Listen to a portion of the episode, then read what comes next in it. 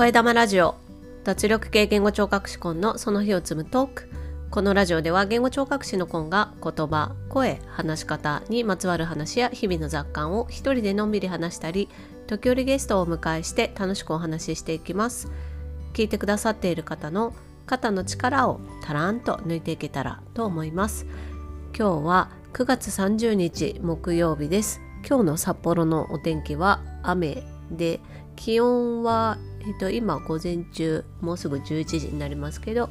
と20度ぐらい今日の予想最高気温は23度ということで、まあ、気温はそそう寒くはないんですけど雨がねしとしとずっと降ってるっていうような感じで子供たちの移動がねこれまた頭が痛いというところですけれどもなんとか一日乗り切りたいなと思います。声玉ラジオは日替わりでテーマを変えてお話ししています。月曜日は声、火曜日は私のビジネスジャーニー、水曜日はブックレビュー、木曜日は話し方、金曜日は雑談、土曜日は北海道や札幌に関すること、そして日曜日はお休みをいただいています。今日は木曜日ということで話し方の日になりますけれども、えっ今月9月はですね9月1日が言語聴覚の日ということで言語聴覚士の仕事の内容をもっといろいろと発信したいという私の気持ちから水曜日のブックレビューそして木曜日の話し方については今月1ヶ月間子どもの言葉の発達それから言葉の発音の発達にテーマを置いてお話ししています。で今日はですね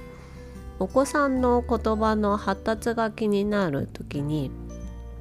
専門機関にかかったりするとですね検査っていうものがあったりします。その検査っていうのがちょっと何て言うかねジャッジされるっていうかうーんなんとなくいいイメージが抱けないっていう方がいらっしゃるんじゃないかなと思ってで実はそのマイナスの目を見るために検査をしているわけではないということについて今日はお話ししたいなと思います。でとお子さんの言葉の発達が気になるなっていう時に専門機関にねかかられるとして、まあ、そこが、まあ、医療機関だったりすると診断名っていうものがね、まあ、あの制度上必要になるんですよね。あの診断名っていうとちょっと重苦しく聞こえるかもしれないんですけどもそれがあってあの国民健康保険だったり国民保険っていう健康保険制度を使って医療診療を受けることができる。でそれによってと3割負担っていうね多くの人は3割負担だと思うんですけどその一部分ね全体の3割だけの医療報酬を支払うっていうことになるので、まあ、金額的金額的な負担がねかなり抑えられるっていうことになります。医療機関にかかるメリットのと、まあ、一つとしてはねその金額的な負担がそれほど大きくならないというところもありますのでその何て言うかねそういうメリットを受けるためには診断名が必要ということででその診断名をねあのつけるためにお医者さんがいろんなね検査っていうものを専門職他の専門職にねあの指示します。でその中の一つに、まあ、発達検査っていうものがあったりして発達検査の中にもいろいろあったりしますね。で言語聴覚士は言葉の発達を見る検査っていうのをしたりします。あお子さんの年齢によってと何種類かあったりしますし、まあ、その医療機関とかね施設によって使うものが違ったりするので具体的なね名前っていうのは、まあ、ここで出してもちょっと話が込み入っちゃうかなと思うのでまあ主にね言語聴覚士が取り扱うお子さんの言葉の発達を見る時の検査っていうものが、まあ、いくつかあるというように思っていただくといいのかなと思いますね。で言葉の発達だけを見てもそれは一側面であるのでそれだけだと足りないんですよね。なので何種類かあの他の専門職種にもかかって例えば心理職からあの知能検査を受けるようにとかね言われたりっていうこともあるでしょうしもしくは体の運動の発達を見るためにね理学療法士だったり作業療法士のあのスクリーニングというかね評価を受けてくださいっていうこともあるかもしれない。ですそれはねあのその医療機関かかった医療機関のお医者さんの判断で行われるので行った先それぞれでねあのどういったものを受けるかっていうのは変わります。みんなが同じものを受けるっていうことはほとんどないと思いますね。お子さんのそれぞれのあの問題だったりね症状だったりっていうものでも変わってきます。でまあ、私は言語聴覚士なので言葉の発達の検査に関わるものについてまあ、その具体的なね検査の内容っていうよりはそれは何を見てるのかっていうことのお話をしようかなと思うんですけど、まあ、検査って聞くとねテストっていうイメージが出ますよね。で、まあ、お困りのことがあって医療機関だったり施設にかかっているわけなので相談してるわけなのでその問題を見極めるっていうね意味合いがね強いかなってあの保護者の方にはあるんじゃないかって思うんですけどでそれで検査っていう話になるとその問題がねどれぐらい良くないのかっていうところに気持ちがフォーカスするんじゃないかと思うんですよね。で検査をしてみましょうってなるとあーっていう気が重くなるんじゃないかななんて思います。まあそれまでのねあの保護者の方の何て言うか検査とかテストとかって言われるとなんかあまりいい気持ちがしなかったっていうその歴史的な部分もねそういった背景にはあるんじゃないかと思うんですけど、まあ、検査と聞いてあまりプラスなイメージってなかなか出ないですよね。なんですけど、まあ、検査する側まあ、私言語聴覚士としてねする側としてはそのお子さんの現状を見極めるっていうためにするのが検査だっていうふうに思っていて問題だけを見ているのでは意味がないというふうに思っています。これは言語聴覚士だけじゃなくて他の専門職種お医者さんも含めてねみんなそうだと思います検査をするっていう時は問題点だけではなくって今できていることもうちょっとでできそうなところそういったところをしっかりとと見て見つけてそれを言葉にして表現するっていうことがねとても大事なことだと思っています。これ検査するってなるとねもうお子さんもあの年齢関係なくどの年齢でもどんな症状でも同じことが言えると思います。で、まあ、お子さんの場合はね特にこれから成長していく段階にあるので今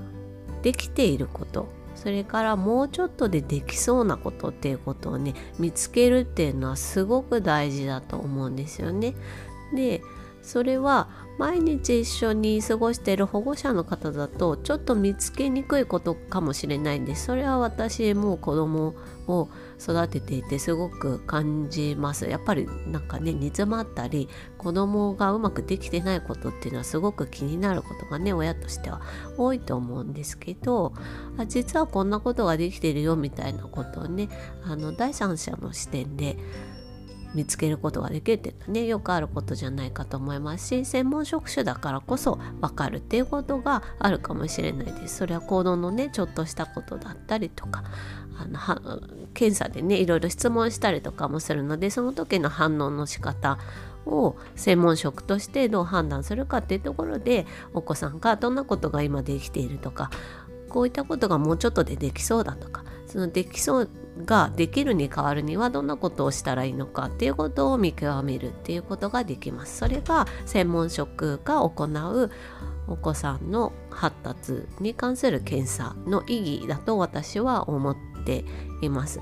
何がね難しいかって把握することも大事なんですけどこれからどうしたらいいかっていうことを見つけることが一番大事だと思うのでそういう視点でね保護者の方も検査を受けるお気持ちになっていただくと,、うんとその専門職だったりとかお医者さんからねあの検査の後にもうこの検査についてはこういう結果でしたっていうお話を聞くことになると思うんですけどそのお話がよりこうしっかりと理解できるようになると思いますしもしくはね質問したいとかって思う気持ちもねいろいろと出てくるんじゃないかと思います。で検査ね結果をそうあの後からね聞くことにはなると思うんですけどその時ね是非あのちょっとでも疑問に思ったことはね専門職だったりお医者さんにしっかりと質問してコミュニケーションをとっていただきたいなって思います。あのついね専門職の言うことだからそれであの本当のことなんだとか間違いがないとかっていうふうに思われるかもしれないんですけど、まあ、そうとも言えないこともありますしどんな疑問でもね感じられたことはしっかりとお話しされた方がゆくゆくねあの先々療育を受けるとかっていう場面でも生きてくると思うのでほんのちょっとした質問でもいやそんなこと聞くのなんて思うことは専門職にとっては絶対ないので是非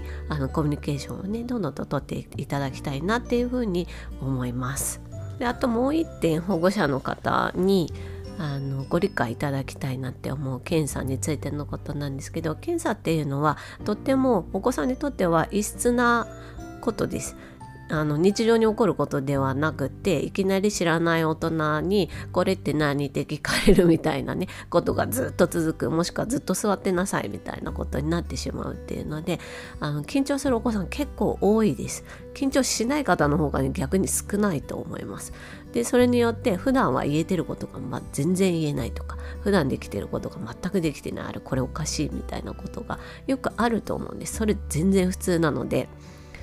そういう場面であればあの保護者の方がね後でその専門職の人とかお医者さんとかにもうこういう時とかお家ではこういうふうにできてますみたいなのをね具体的に伝えていただくといいんじゃないかなと思います。検査の場面でうまくそのタスクっていうかね聞かれてることに答えることができないっていうのはお子さんにとってあの異常なことでは全然なくて逆に普通だと思います。それも一つの反応であるのでそれが決して悪いこととは言えないというふうに思っていただくといいのかなと思います。検査もね何回かこうこなしていくうちに慣れてきてうまく反応できたりまた検査をする人とね関係性っていうのもとっても大事なのでその検査のその一番面だけで判断するっていうことになるとお子さんにとっても保護者の方にとってもちょっとしんどくなるかなと思うのでそのあたりねあのご理解いただけるといいのかなというふうに思います。というわけで今日は言葉の発達の検査も含めて発達の検査をね医療機関であったり施設で受ける場合に保護者の方にしておいてほしいことについてお話ししましたスタンド FM の方にコメントをいただきましたのでお返しします昨日のムービーレビューですね。えっ、ー、と、僕と魔法の言葉たちという自閉症の青年のとその家族のドキュメンタリーの映画についてお話ししたんですけどそちらの方にモーニングコーヒーさんからコメントいただきました。ありがとうございます。今ググってみました。これは必見ですね。娘は発達障害に興味を持っているので一緒に見たいです。ということでありがとうございます。これ私ねちょっと情報不足でしたね。この映画は Amazon プライムで無料で見ることができます。あのプライム会員であればね無料に見ることができてすごく気軽に見られていいなとそういう意味でね思う点と。あとあの自閉症の方をよく知らない方でもよく知ってる方でも同じような視点で見ることができるというねすごくいい映画だなと思っていてあと年齢もね関係なくお子さんちっちゃいお子さんでもね見ててもあのディズニーの映画いっぱい出てきますしねアニメーションも出てくるしすごく楽しめる内容だと思いますのであの親子でね見れていいと思いますね。うちの息子たちともいつか見れるようになったらいいななんてモーニングコーヒーさんのコメントを見て思いました。コメントありがとうございます。というわけで今日はこの辺で終わりにします。Carpe Diem チャオ